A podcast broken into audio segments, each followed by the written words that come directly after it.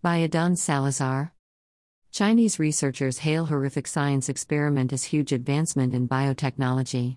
Chinese scientists have successfully forced male rats to give birth, in a nightmarish experiment that would have been regarded as appalling just a few years back.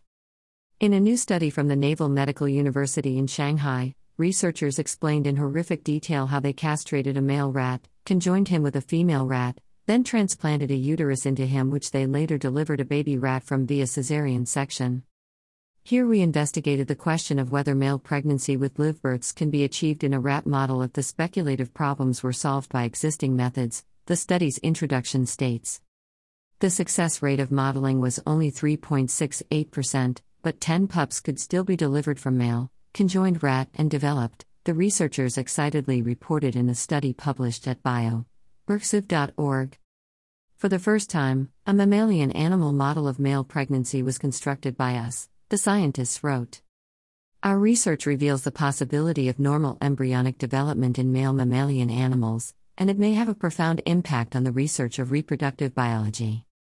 The jaw dropping experiment, ostensibly carried out in the name of science, reportedly advances work done in a previous study at the NYU School of Medicine, where researchers explored the possibility of uterus transplantation in women who are genetically XY, in other words, men.